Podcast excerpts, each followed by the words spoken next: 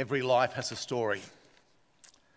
I almost couldn't speak after the nine o'clock service. I got up to preach. I was so emotional watching the stories of lives transformed by Jesus. It took me a minute or so. I tried to compose myself tonight. Friends, we are men and women who have been touched by the love of God and transformed. We all come with different backgrounds, different experiences, different hurts, a different sense of brokenness, and Jesus meets us where we're at and changes us. And as we think about being mission-minded and telling our story, we need to remember that it doesn't matter who you are, your story is powerful because it is God's story in your life. Don't let anyone ever say to you, oh, you, you have an ordinary story. People often say to me, oh, I have an ordinary story. I don't have a, a wild story. I wasn't into drugs. I didn't kill anyone. I didn't go to prison. No, no, every story is a powerful story of God's transformation. And I want you to think that if someone asked you the question, well, something like, wow, I didn't know you were religious. I didn't know you were a Christian. Got that up on the screen? If we could do that. Thanks. Um, or how did that happen? Or why are you a Christian? They may ask that question in different ways, and uh, we want you to be ready to give an answer for that question. You see, sometimes it may be at work and someone asks you a question. I remember being at a chiropractor once and he's working on my back and adjusting my back and he's asking me about why I'm a Christian and how I became a Christian. And I'm trying to speak with my face down in the hole on the, on the bed, trying to sort of turn around and, and not lose my back. At a pizza shop, going to order a pizza, and all of a sudden you have a conversation, what are you doing, what do you do? And it comes up that you're a Christian, and while you're waiting for your pizza, you're telling your story. Or at the mechanic, or at the sports field, at a footy match, maybe after the game, you've just had a win or a loss, whatever it happens to be. And the story comes out that you go to church and someone then asks you about that. At a university, at a netball court, I remember once being at a netball court and a woman said, oh, it's interesting that you're Greek. Uh, how did you become a Christian? How come you're a pastor? There we are, counting scores, goal, tick, tick, and telling the story as we go. Once on an aeroplane, it could be on an aeroplane. I remember playing with my, when my kids were younger and uh, up and down the aeroplane and uh, some women were wa- watching me and uh, we got into a conversation. And I happened to say, they asked me what I did for work and I said I was a pastor. And the mother said to the daughter, I told you he was. I don't know, did it say pastor across my head or something? And then uh, for the next thirty minutes, I was talking to them about God and my faith and how I come to Jesus. And I asked them about their faith and whether they were churchgoers. And they told me their story of having been in church, but through hurts they had moved away. This is all on an aeroplane flying across Australia. We need to be ready to give an answer for the hope that we have and explain how we've come to know Jesus. It will, might happen staying at a hotel, maybe at a youth group or the kids club. And if you're a youth leader, a youth might ask you that question. We need to be ready. Last week, Matt spoke to us about the importance of prayer. And I want to take you to this verse as we uh, launch in. This is one of my favourite verses. It says this, the Apostle Paul asking the church at Thessalonica to pray for him. Pray for us that the message of the Lord, listen to what he asks you for prayer, that the message of the Lord may spread rapidly and be honoured or glorified just as it was with you. Just as you received the message, will you now pray that it spreads not slowly, not quietly, but it spreads rapidly and it is honoured. Friends, another way in which you can translate this verse is this. Pray that the message of the Lord may run, run and triumph just as it was with you. And the picture is, picture the Sydney Olympic Stadium and their run is doing a four hundred metre race. Picture the gospel running, right? It's running and running and the thousands of people, eighty thousand people in the, in the stadium are cheering on the gospel. Run and triumph, and people are seeing how beautiful the gospel is, how beautiful transformation is by Jesus, and they're applauding the gospel. I picture Kathy Freeman winning the four hundred metres at the Olympics in two thousand, and the place goes wild.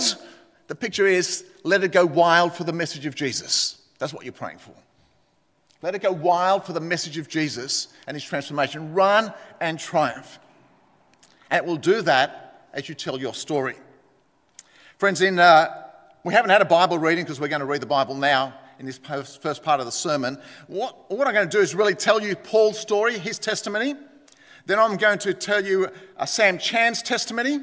Then we have two other people from our church to share their testimony. I wanted you to get some illustrations of what it is to tell your story. And the Apostle Paul was under arrest. He's before some authorities. He's in prison. He's on his way to Rome. And he's before a guy called Festus, who is the Roman governor, who knows nothing about Israelite religion, Jewish religion. And there is the Jewish King Agrippa the Second. And Paul has an opportunity to speak to these two men and their crowds about his faith. And he divides, I'm dividing up his testimony into three parts. What's a good way to think about your testimony? Number one, before knowing Christ. Number two, how you met Christ. And thirdly, how what's life like after meeting Jesus, right? So think about your testimony in those three ways. Paul starts, handle number one, before Christ. Acts twenty-six, one to eleven. We can go to the next one. Thank you. I did all that was possible to oppose the name of Jesus. That summarized what he's like. He describes what he believed before coming to Jesus. Let me read it to you out of Acts twenty-six. Then Agrippa said to Paul, you have permission to speak for yourself. So Paul motioned with his hand and began his defense. King Agrippa, I consider myself fortunate to stand before you today as I make my defense against all the accusations of the Jews, and especially so because you are well acquaint- acquainted with all the Jewish customs and controversies. Therefore, I beg you to listen to me patiently. Notice how Paul starts. He's warm, he's positive, he's respectful. He's not aggressive, he's not abrasive, he's not ordering people what to believe. He seeks to win over his audience. Then he says, you know, the Jewish people all know the way I lived ever since I was a child. You guys know me, he says, from the beginning of my life in my own country and also in Jerusalem. They've known me for a long time and can testify, if they are willing, that I conform to the strictest sect of our religion, living as a Pharisee. Guys, I'm one of you. You know, we're fam- family, we're same religion, same area. You guys know me. He wants to build that identification. And now it is because of my hope in what God has promised our ancestors that I'm on trial today. Our ancestors, the hope that God has given us. This is the promise our twelve tribes are hoping to see fulfilled as they earnestly serve God day and night. King Agrippa, it is because of this hope that these Jews are accusing me. Why should any of you consider it incredible that God raises the dead? He's happy to own up that he was a deep, serious religious guy, Jewish guy. So I'm one of you. I'm a Pharisee. And the hope, what I'm preaching, is linked to the Old Testament scriptures. Our scriptures, you see. What they had in common. And I love how he drops in, it's always a good hint, drops in a message of the resurrection. Why should any of you consider it incredible that God raises the dead? As you start to tell your testimony, you always throw in, it's just amazing how God would love us, that he would, he would send his son to die for us. Isn't it amazing then God raises Jesus? So as you're telling your story, make sure you're articulating the gospel. Let it filter your story. This is not about you. When you tell your story, it's about God's story in and through you. Okay, keep that in mind. Don't just tell them how, what you're like. Tell them what God has been doing in you. He goes on to say, listen, I am so associated with you guys, I used to be, that I persecuted Christians. I too was convinced that I ought to do all that was possible to oppose the name of Jesus of Nazareth. And this is just what I did in Jerusalem. On the authority of the chief priests, I put many of the Lord's people in prison. And when they were put to death, I cast my vote against them. Guys, I was so anti this Jesus guy, I wanted his people dead. Many a time I went from one synagogue to another to have them punished, and I tried to force them to blaspheme. I was so obsessed with persecuting them that I even hunted them down in foreign cities. His pre-Christ experience and beliefs. He hated Jesus. He hated Jesus' people. He would go out of his way to put him to death, he says. Then he has the aha moment. Always in some story, people think, well, yeah, wow, you were like that. And what happened? Because now you're a Christian. What happened? What changed you?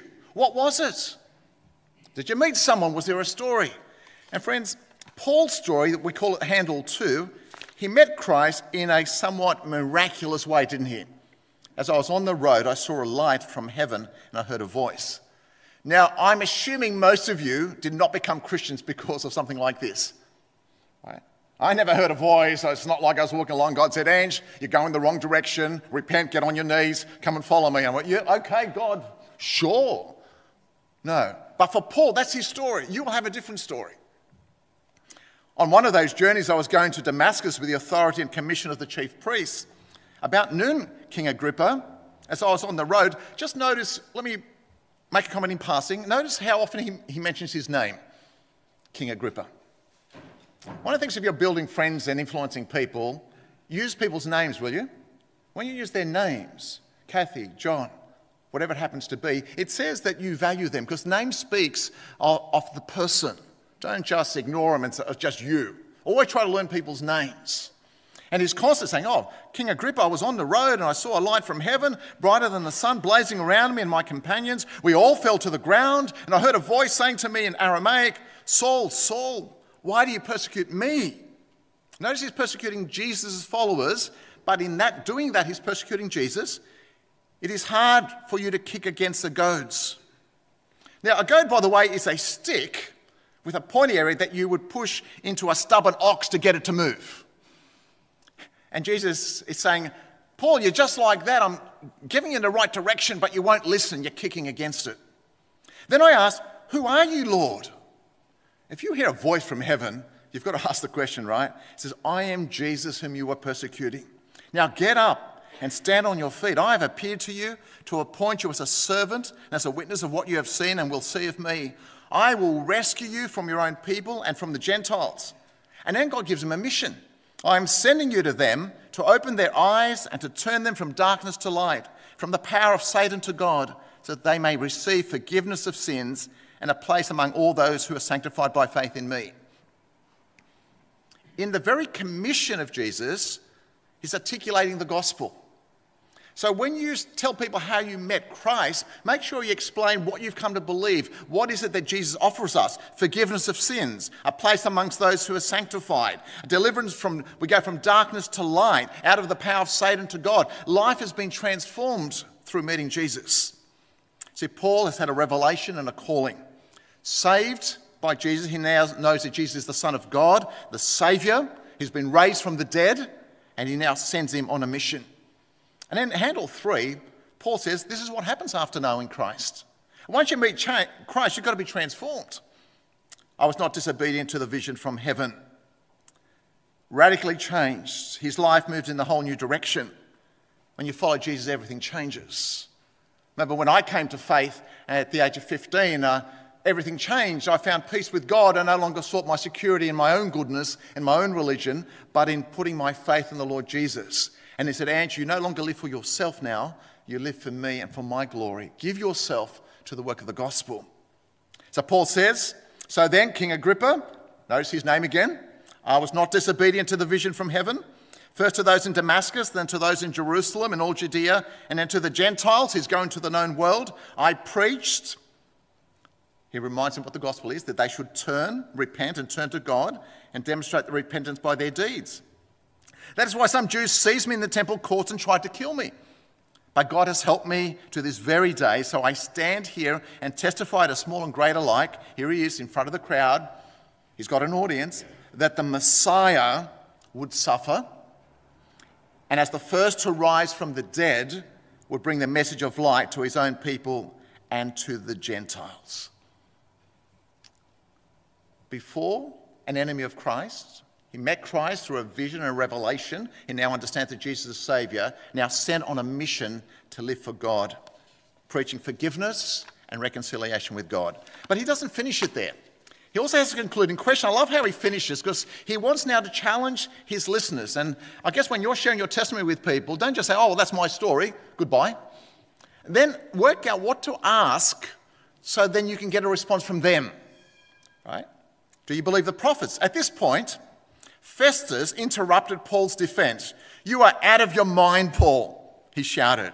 Right, Paul's just shared the gospel. You ever been in a situation like that? You share the truth and some guy says, yeah, no, you're an idiot, that's dumb. But then the other person, he, that's what Festus says, your great learning is driving you insane.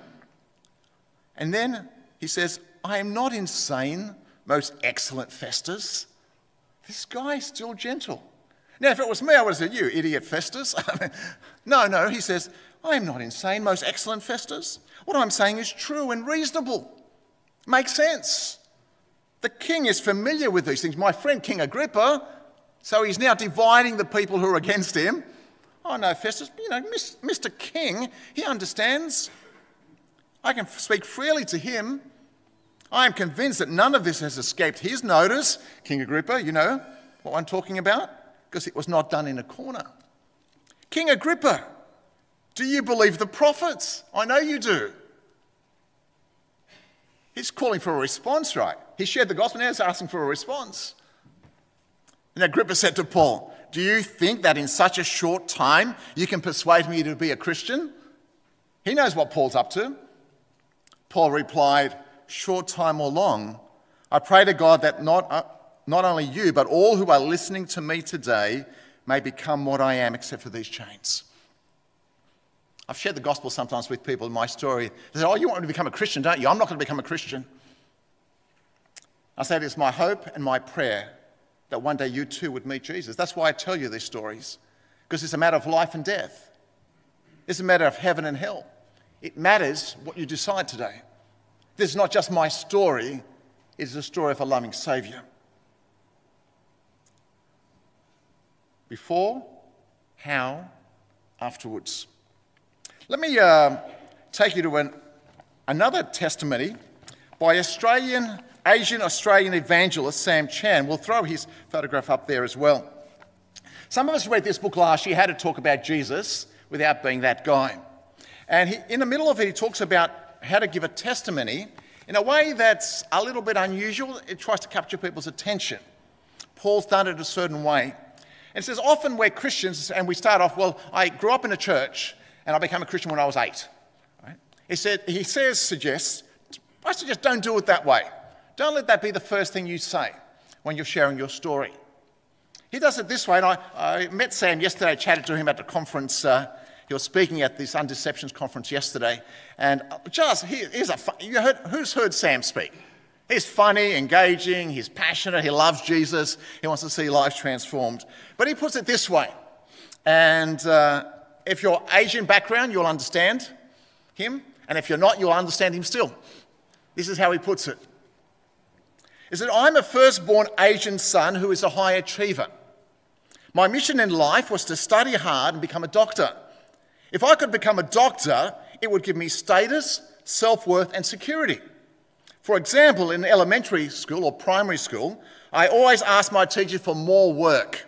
Yes, I was that annoying kid in your class, he says. So I tried to achieve my mission by getting good grades. For example, in high school, while my friends were partying, I was busy studying. But the problem with being a high achiever is that it makes you proud and insecure at the same time. Hear that? Proud and insecure at the same time. You need more and more achievements to be somebody in your own eyes.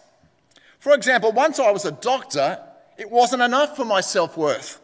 I also had to become a surgeon to be somebody in the medical community and in my own eyes. That's his before Christ. Then he comes to meeting Christ. Then he says this, but Jesus came to give me all the status, self-worth and security I need. I had grown up in a Christian family and had known Jesus all my life. He brings in that bit later on in the story when he's got their attention.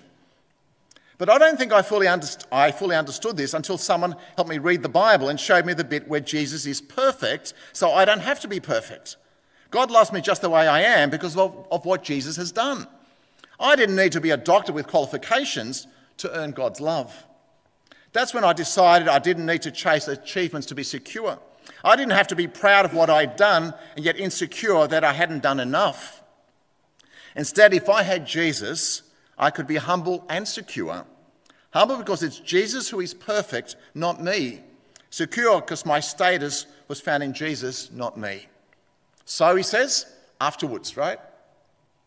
Having come to Jesus. So now I no longer chase achievements to be somebody.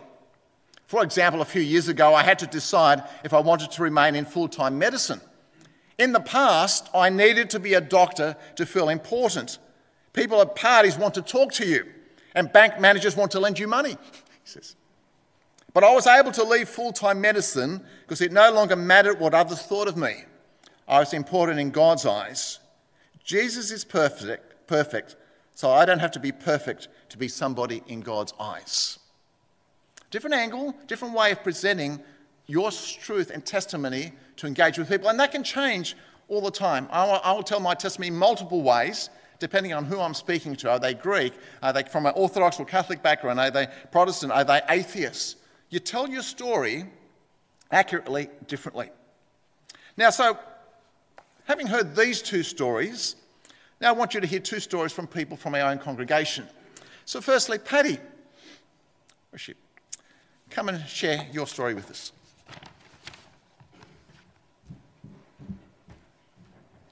Hi everyone, um, my name is Patty, if we haven't met, um, and I just wanted to share a little bit of my life with you tonight around how I came to know Jesus. So I was born and raised in a Christian family, but I had two major problems with God. The first was suffering. Both of my parents have disabilities. Um, there were nights when I would get up in the middle of the night to get a cup of water or to go to the bathroom, and my mum would still be up watching T V, endlessly massaging her leg to try and relieve the pain. Um, I was also bullied in primary school, and I genuinely couldn't fit a good and powerful God in with my worldview. Although I knew all about him and all of the stories in the Bible, there was this huge disconnect between what I was hearing and what I was seeing. The second problem was myself. I thought I was doing a great job of running the show, and I didn't really want to submit to God and how he expected me to live my life. I thought that all the problems I was having in primary school were just because all the people in my school were awful, and that once I started at a new school, everything would change. So it was a really rude shock to me when I started year seven and everything felt the same. In the October school holidays of year seven, I went to camp as I had many times before, and I heard about a sower growing his seeds, a story I'd also heard many, many times. But I was really fed up with the way my life was going, and kind of for the first time, I decided to really listen. I realized that listening to this story about seeds which grew to thirty, sixty, one hundred times, I could have a faith that actually changed my life. I've heard it said that some people have Jesus as their Lord, but not as their Savior, and I think for me, I actually had Jesus kind of as my Savior, but definitely not as my Lord. So at the end of that camp in year seven, I decided to give my life to Christ. And on the outside, it might look like nothing changed. My parents are still disabled, and actually, as they get older, their bodies are deteriorating and their disabilities are getting worse. There were mean girls in high school, and I'm sorry to break it to you, but there are mean girls now that I'm an adult as well. I'm actually a high school teacher, so I still deal with mean high school girls every day. Um, I still struggle with my pride regularly. You can ask my husband, Tom.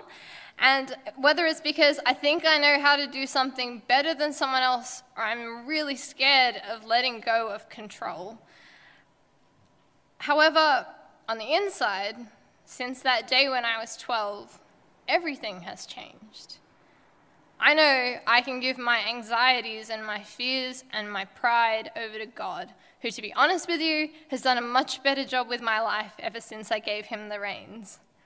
He has changed me not into the person who I thought I wanted to be when I was twelve years old, but to be more like Jesus. And to be honest with you, that is so much more than I ever could have imagined. I don't have to fear people anymore, because I worship a God who was also rejected and outcast. I worship a God who calls me his friend and his daughter and his loved one. I've made some of my closest friends through the church, and I've even felt that coming here just for the past few months. I know that that's a glimpse of heaven. And finally, my perspective on suffering has shifted. To quote my mum herself, she said, "Without God, I would still be disabled, but I wouldn't have any hope." Since becoming a Christian, I feel like I've taken off a pair of sunglasses that I didn't even realize I was wearing. Different things have come into focus, and I've noticed different things in the world around me and in myself. And sometimes that's been great, and sometimes that's been really scary, but I'm so glad that I can now see. I kind of found my life by giving it away. and I would highly recommend it. Thank you for listening.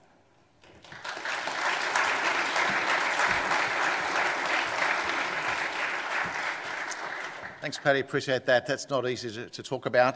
And we all have different things in our lives, and that, I think Patty drew out some of those specific things in her own life, personal stories. And we're not, we're not trying to do cookie-cutter testimonies, bang, one, two, three. It's sharing honestly about what are the things that God has worked on in our lives, so that was really helpful. Kevin, come and join us.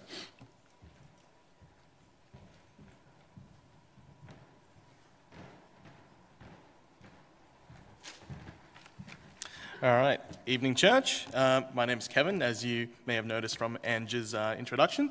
Uh, so um, yeah, I'm here to uh, share with all of you guys on how I accepted Jesus into my life and how I and why I began to uh, follow him.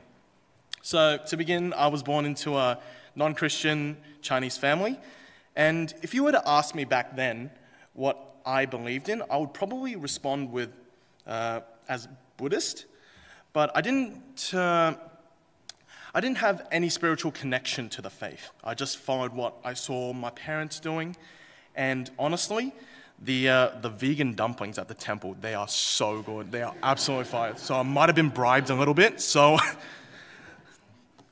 uh, but yeah, uh, I never knew who Jesus was growing up.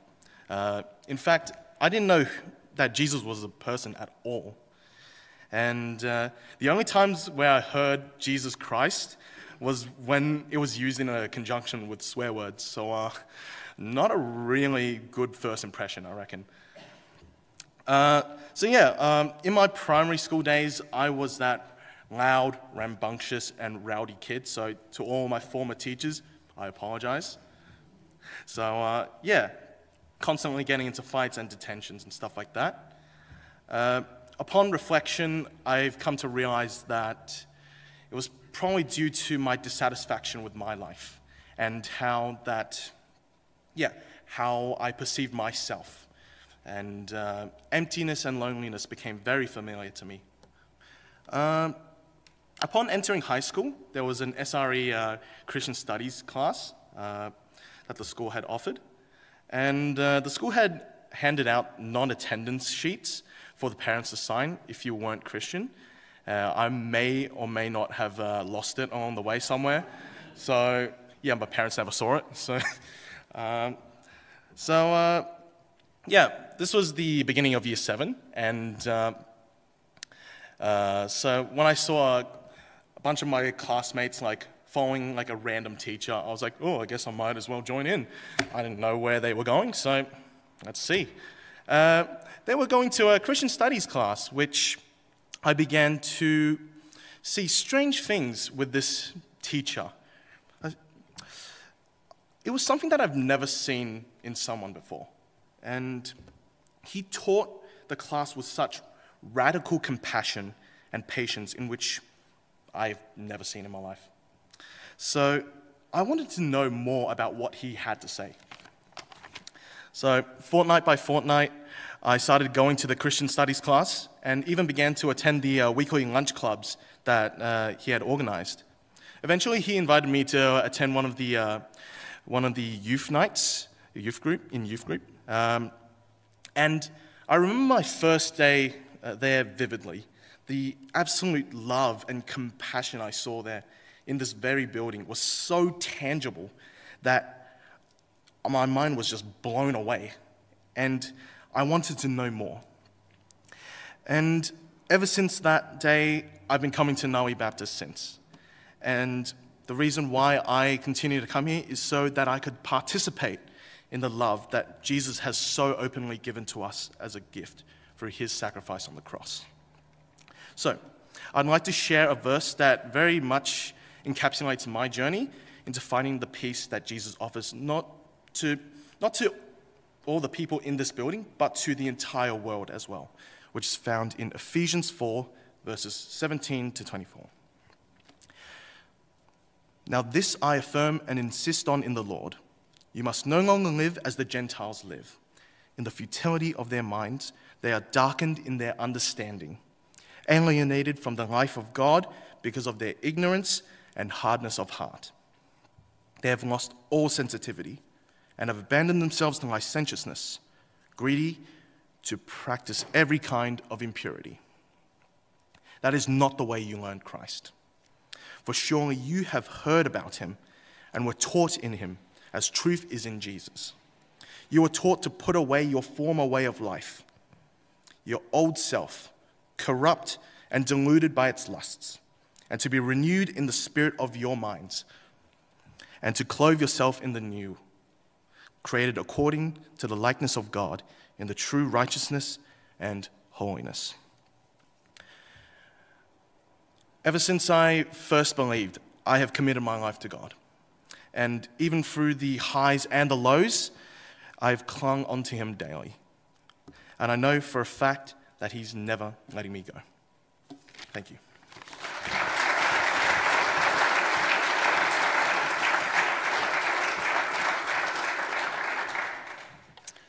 Thank you, Kevin. Friends, one of the things you can do uh, in encouraging one another in your small groups over the soccer game, be nice to each other at the soccer games, um, and to share some of your stories. And uh, over pizza, how did you come to Christ? What was the difference? Uh, how did God meet you where you were at?